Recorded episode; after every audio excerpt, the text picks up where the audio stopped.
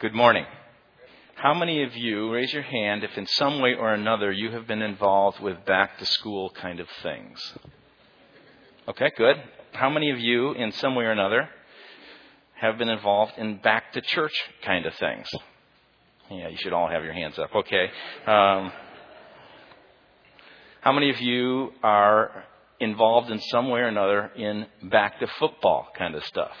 Yeah. Ready for Sunday and Monday night, right? How about how about you who are excited about baseball playoffs? Anybody? Just a few? I know the Twins are struggling, and some of you know I'm a Cubs fan. And I get a difficult time for that because the last time they've actually ever won a World Series was back in 1908. But you have to realize that, you know, it's just possible that some teams just can have a bad century. Um,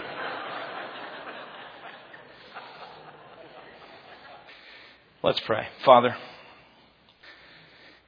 would you take these moments and allow for your Holy Spirit to speak, to, as we hear some of these things, to be challenged to understand how you love us and want to be involved in our lives, and how you want to take us where we're at and make us more than we ever could dream of being.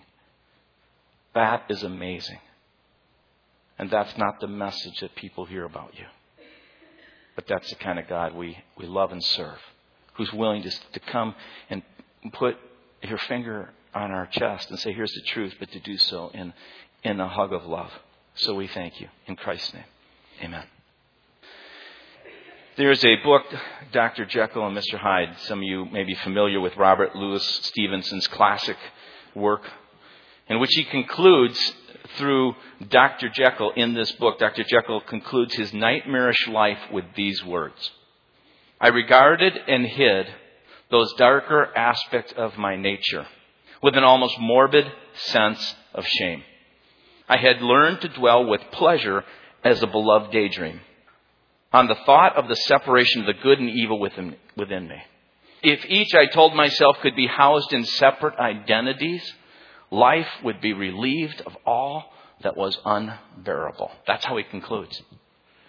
You may think about that for a second. Just think about the fact that somehow, in some ways, when you think about your life, if you could just somehow disconnect those, those things that are, that are, that are evil, the thoughts, the intentions, the motives, the things that come into your heart that you just feel shame about, and if you could somehow push those away and get them out of your life, your life would be so much different. The apostle Paul actually says this in Romans 7. He, he says, the good I intend to do, I don't do, but the, the evil that I don't want to do, I end up doing. That's the Apostle Paul. That's what we call a saint. I shared this message at the men's retreat, and then I shared it this week at, at Teen Challenge. Over 400 of these people who had come together out of brokenness, out of pain, and out of addiction. When I said, Have you ever felt that sense that you want to do good, but the evil that you don't want to do, you just you do it? And they just kind of raised their hands immediately. Because they're so in touch with that. But I imagine if we just let ourselves think for a second, we could get in touch with that very thing ourselves. That we have those thoughts, we have those motives, we have those reactions and those, those actions that we just want to hide, we want to keep separate from ourselves, we want to kind of push into the darkness so that no one ever can see it.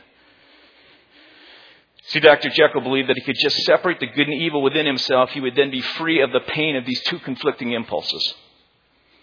If you remember in his classic work, you remember the end was a complete disaster for Dr. Jekyll. That kind of life never ends well. By the light of day, the good side of Dr. Jekyll shined. He was this loving doctor who, who helped people and treated patients with kindness and goodness. He was involved in helping bring about healing in their lives.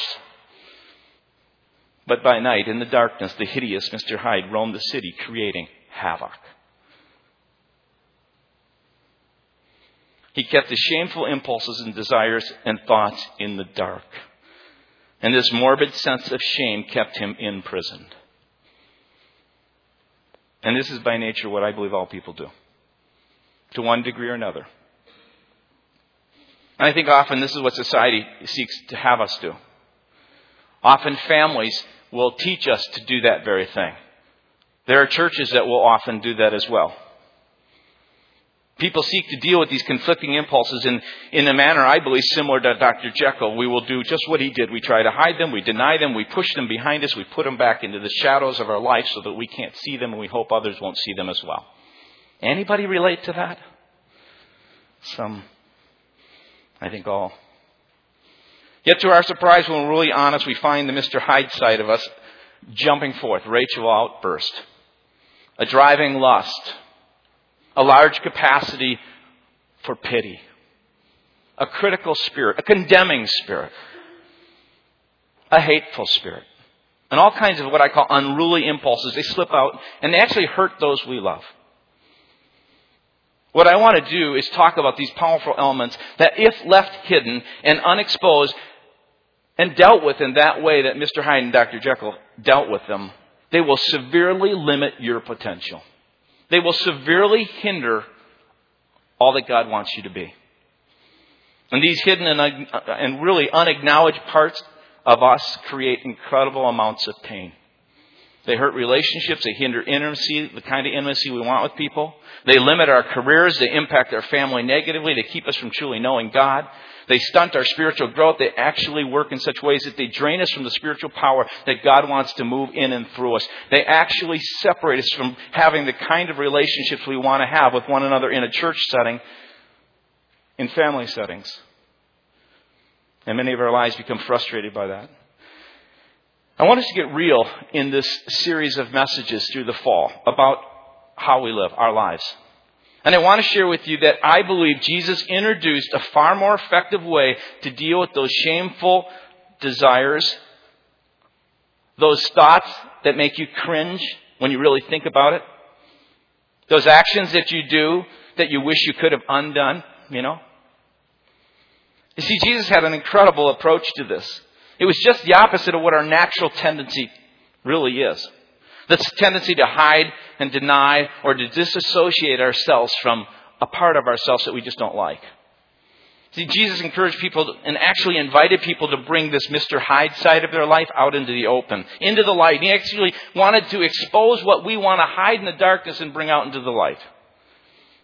He invited people to shine the light of the love of Jesus, this love that Jesus brought on our shame by confessing it and getting it out in the open and doing so in appropriate ways. If you read Matthew 5, people flocked to Jesus because he preached the good news. And this good news brought people to him because they experienced his love. And they heard about this gracious and loving God who is willing to put his arms around people and to, and to love them and say, I want to heal you. And he would do so in the process, speak truth into their lives out of love.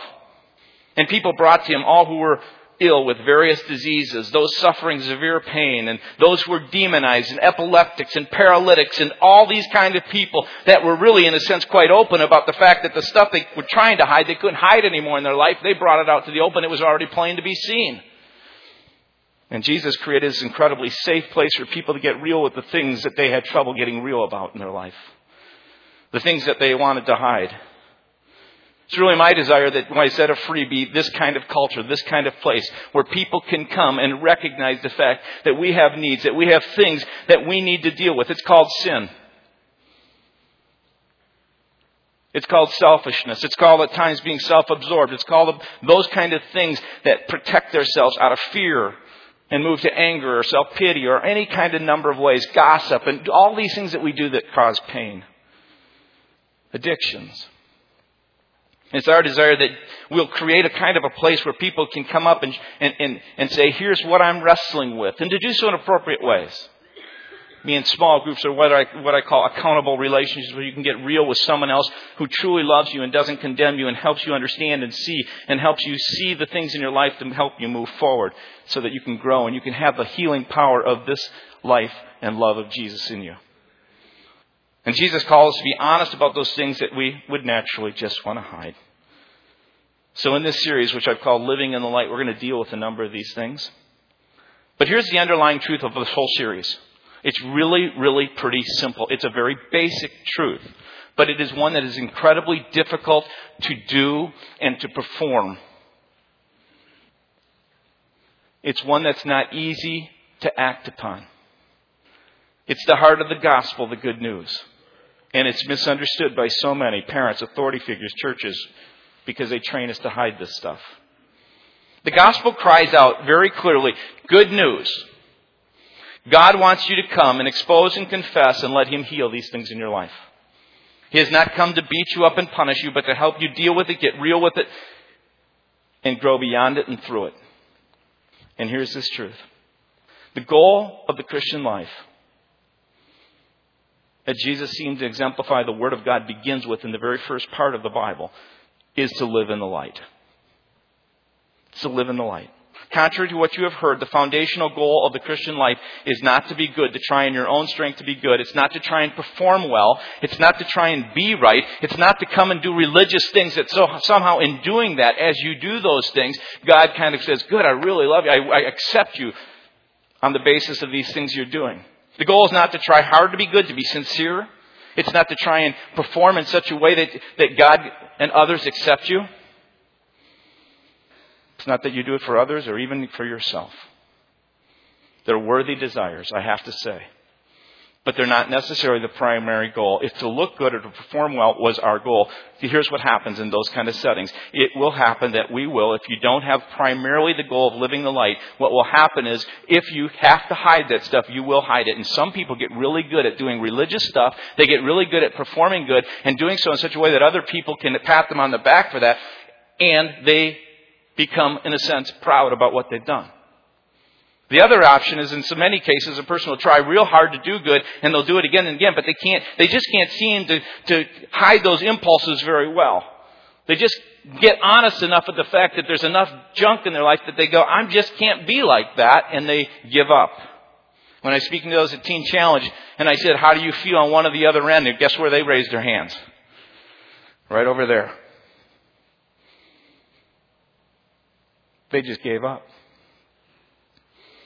On the other hand, if you follow Jesus and make this concept of living in the light, basically living honestly with others, your goal, with God, then those desires to be good actually become a reality. Because God, as you bring yourself honestly before Him without any hiding and say, here's what's going on in my life, God, and with other people who love you in, a, in what I call accountable, loving, safe relationships, and you begin to expose that and allow the Word of God to begin to infiltrate your life, guess what? The power of God comes in and begins to heal things. He begins to expose these different things that are drives that you don't even maybe sometimes know what is driving them, and He comes about and He brings about a deep healing, and through Holy Spirit and power, He causes you, through your willingness to act with Him, to allow the goodness of God to flow through you. I like that. Amen. Listen to what the Bible says about the concept of light. John chapter 1, verse 1 through 5. The very first thing in John. In the beginning was the Word, and the Word was with God, and the Word was God. He was with God in the beginning. He's making the claim here that in the very beginning, God Himself was, Jesus was resident with Him. He was this Word, this spoken expression of who the heart of God is. And through Him, through Jesus, all things were made. Without Him, nothing was made that has, that has been made. And then catch this, in Him was life, pulsing life. And that life which was full, as it tells us a little bit later, of grace and truth, was light to people. This Jesus who walked around and as he went from place to place and he would share the truth, he did so in such a way that his life was so filled with love that people felt they could come into his presence. They experienced grace. It wasn't a matter of trying to look good or show up good. In fact, the people who flocked around them knew they weren't and they came to him because they knew that he had something to offer them that could make them what they wanted to be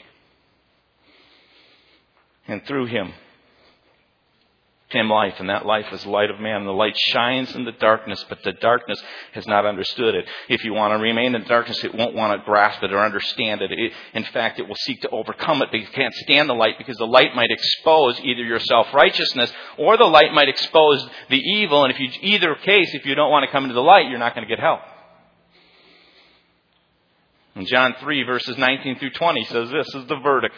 Light has come into the world, but men love darkness instead of the light because their deeds were evil. Everyone who does evil hates the light and will not come into the light for the fear that his deeds will be exposed. But whoever lives by the truth, this idea, whoever is willing to step into the light and allow their life to be shown for what it is, comes into the light so that it may be plainly seen that what he has done has been done through who? God. I like the way the message says it. This is the crisis we're in, folks. This is the crisis we're in. God light streamed into the world, but men and women everywhere ran for the darkness. They went for the darkness because they were not really interested in pleasing God. Everyone who makes a practice of doing evil, addicted to denial and illusion, hates God light and won't come near it.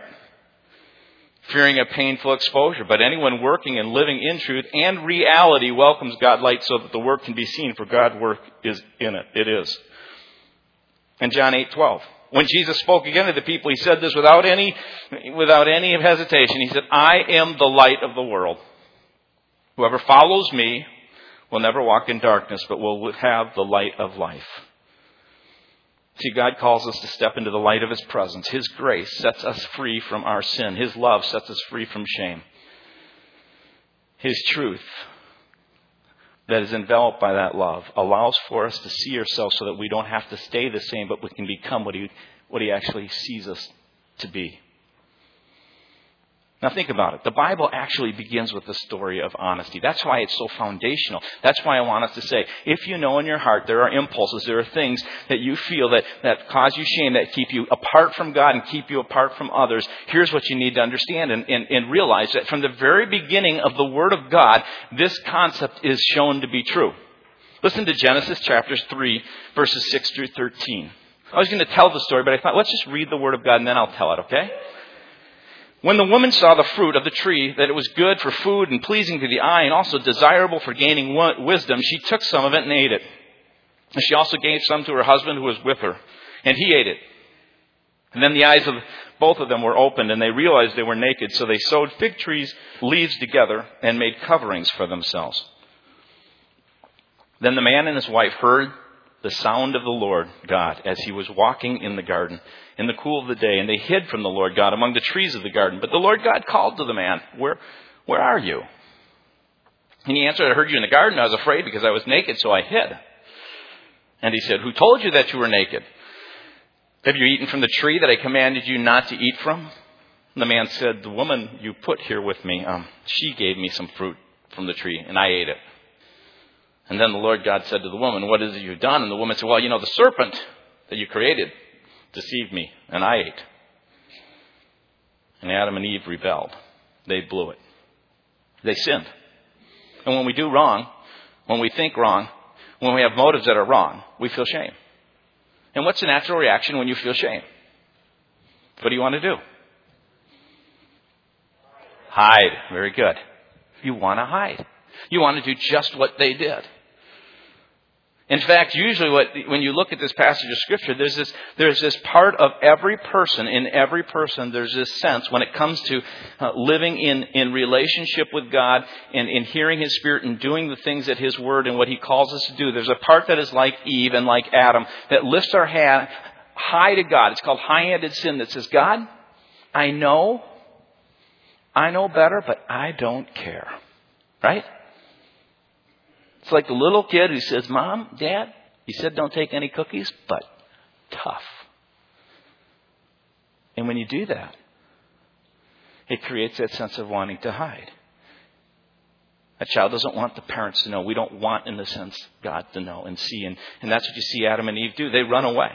And, and it's really interesting. What does God do? God, it says, He walks down. They hear the sound of God walking in the garden. And as they hear God walking, they scatter like when you turn on the lights and you see things run, right? The light appears and God says, where are you, right? Now imagine this. It's like they're, they're hiding behind these, these, these trees. Do you think God has trouble seeing them? Yeah, why is God asking, where are you? Do you think God's, you know, he's just not maybe wide awake yet? It's because He wants you and me to come clean in a sense with what's going on in our life. He wants us to expose it, to confess it, to get out in the open with it because the only way you and I can be healed from any of this stuff that we want to shove back into the background and not let others see, whether it's addictions, whether it's feelings of depression that we're dealing with, whether it's anxiety that you're dealing with, whether it's fear, whether it's outrageful outbursts, you name all these different things, whether it's gossiping, whatever it is that you kind of hide back here and you want to act like it's not there, he says, get it out in the open. Do you don't think God sees it? Do you hear the sound of God walking within, in a sense, the garden of your own life? Maybe today. And he, he's walking and you hear his steps and you want to hide and he says, Where are you? He knows what's going on. He says, Where are you? You know why he does that? Because God always wants you to take the initiative. He wants you to move towards Him. He wants you, in a sense, to get real, to get honest, to get open. Because God is so incredibly loving. But here's the tendency of our hearts, right?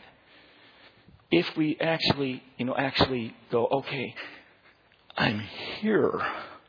The next thing that's really difficult, and I'm just sharing this, this is true about me, okay? This happened in my life just this last week. I'd share it with you, but it's too painful. Okay? God goes, Where are you? You step out, and you know what's the next thing you do? Um, why are you hiding? Um, did you do something like you've done before, or did you eat of that? And what's his response? Well, the woman you gave me. We, we are so quick to say, you know, it's in my genetics. I'm sorry, God. It was my family dysfunction. And I'm not saying those things don't attribute to it and contribute to it. They sure do. But the reality is we all stand as a sense of ownership. We all have a will. We all need to bring it before God. And if you don't bring it before Him and get done with the blaming, He goes to the woman and He says to the woman, what about you? Why did you eat? And she goes, well, the devil made me do it, right? There's a real interesting step about bringing things into the light. First, you have to say, when he says, Where are you? You would stand in the light, and you have to be confident of this. That there is good news, that God loves you. He is there to heal you. He is not there to separate you. I don't care what message you've heard from the church or where you've heard it from other people or if you heard it from your family that you grew up in. God's purpose in bringing you into the light is not to punish you. There may be consequences of things we've done, but His desire is even to limit those and to bring you into healing. And I want us as a church, as a body, as a group of people, and I want us to be done appropriately, obviously, but I want us to begin to build this culture that says, you know what, we're not going to play games, we're not going to come on Sunday mornings and try and look good, although I, I still want you to dress up and look nice, but, you know, don't just come right out of bed. But the idea being that in our hearts, we're going to be real. We're going to be authentic. We're not going to play games. We're going to step into the light. And we're going to allow people to step into the light. We're going to allow people to come in who may not look like we look, who may not dress like we look, who may have different understandings of things, who may be going through doubts and fears and questions, and we're going to say it's okay, it's safe here because we ourselves have had these doubts and these fears and these questions. We ourselves are sinners. It doesn't matter the extent. That's what God wants to create here. And our tendency is to hide and to blame. And you know what the next thing is to do? We hide and we blame. Here's, here's what you need to know. After they get done and they've blamed, they start walking out and they, I, you know, I wish these were real. They, they take fig leaves and they cover themselves with them thinking, God, you're not going to really still see me, maybe. I don't want others to see me. And we do the same thing. Just imagine how silly that looks. I do the same thing. I cover up my shame, my inadequacy, my fear. I'll cover my fear sometimes with anger in order to get big and push people away because I'm afraid. I'll cover my inadequacy at times with the desire to look really successful and like I got my act together and I really know it all. You'll cover your shame by trying to show other people how much you got it together. Anybody done that? You try to be successful, you're religious, you, you try to have the perfect family, you dress up with all kinds of leaves, and God says, guess what? They wither. And you even know yourself you look silly. Because if that starts to wither and you start to realize that doesn't cover, you need something that will cover you. You need something that will make a difference in your life, not just for now, but for eternity. And God in His goodness and His grace is so loving that He comes before them and He does something symbolic. He takes an animal, He sacrifices it. He says, this is done for your sins in order that you would know that I don't hold those against you anymore. This life is taken for your life. And in this life, I'm going to actually take the skin of this thing and I'm going to cover you with it. But guess what? That was symbolic. That was temporary. That wasn't meant to be. This skin would actually itself wear out, but it covered it for a period of time. And what God in His great love and grace did is He took a man named Abraham and He prepared through Abraham to call a person named Moses. And from Moses He called a nation called Israel. And from this nation of Israel He gave birth to a Messiah. And this Messiah, Jesus Christ, lived a perfect life without sin. He came and said, here is my life. If you want a covering that will forever cover you of your shame and your guilt and all that, you can wear me for eternity. And you can live in that and you can enjoy it. And you can come to it. And you can find healing. And you can get real with these things. You can't, you don't have to live separated from other people. If you've got a, a, habit of addiction, or if you feel suicidal and depressed, or if you have some kind of deep anxiety that's causing anxiety attacks, there are people you can come to who will, will be able to pray and to love you and, and help you process through it. And greater than that, there's a God who will also, through them, be involved in your life. Folks, that is what I believe the church is about. It's about offering a covering that comes to the love of a God who's willing to deal with our deepest fears and our deepest wounds, the very things that we look at people's lives and sometimes disgust us by the way they live, and the same things that disgust us if we get real and see the seed of that is in our life if it only blossomed. Who are we to stand in any sense of pride? And he says, God says, the goal of this life is not to try and look good and appear good and to be good and to hide that stuff. The goal of this life is to bring it into the light, to get honest with it, and to begin to deal with it and say, God, I show up. When you said, Where I am, where are you? And I say, Here I am, right here. and you stand before him without, without the covering, without deflecting it in blame, without covering it with your own little devices to try and make yourself feel better doing something in a dark room and closet, whatever it is, you, you, you start to say, you know, I'm going to get it to the light. I'm going to live this way. I think one of the reasons teen challenges, I spoke this last week to them, or AA is effective is because they have a simple invitation which is based on this very principle that's found in God's Word, and that is to be honest, radically honest with other people about what's going on in your life.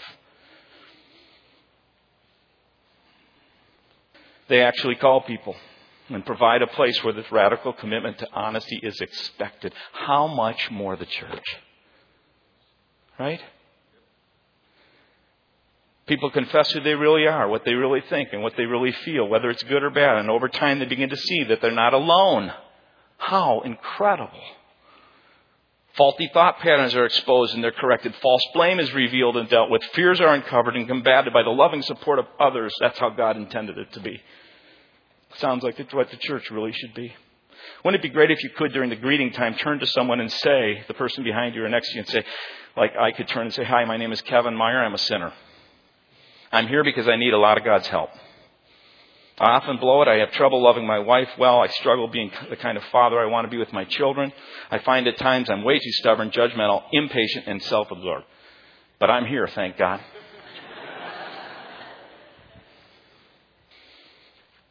I was going to give some implications, but I'm going to just give you kind of a conclusion in this whole thing about stepping into the light. In life, folks, if we are courageous enough to take the first step of faith into God's presence when He says, Where are you?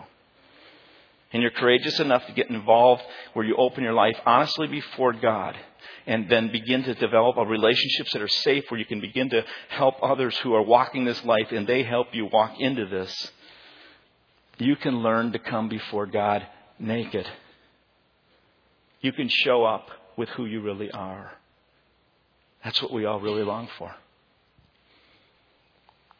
And we can do so unashamed. You will stand before God someday naked. Nothing hidden.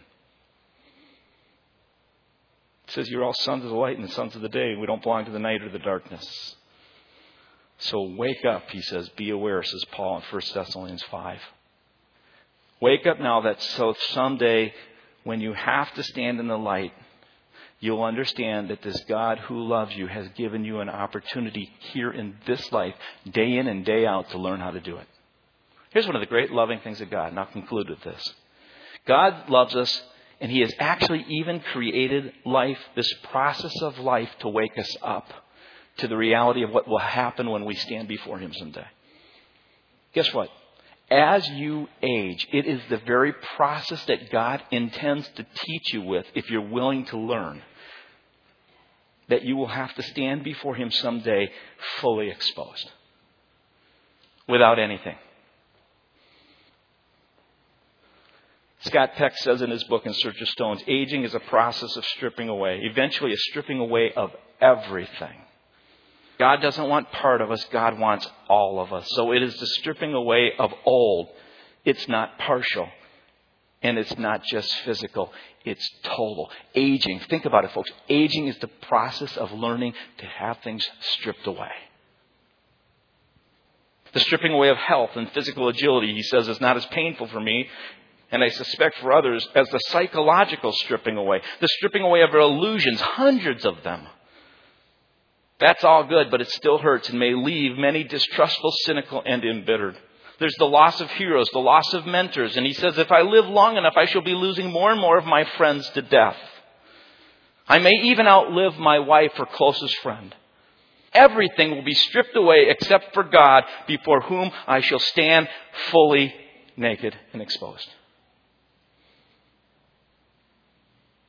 I'm going to ask you to stand and we're going to just pray and then we're going to take communion. Father, at this point right now, we are preparing our hearts to recognize the fact that even in communion, it's an opportunity to say, I need you.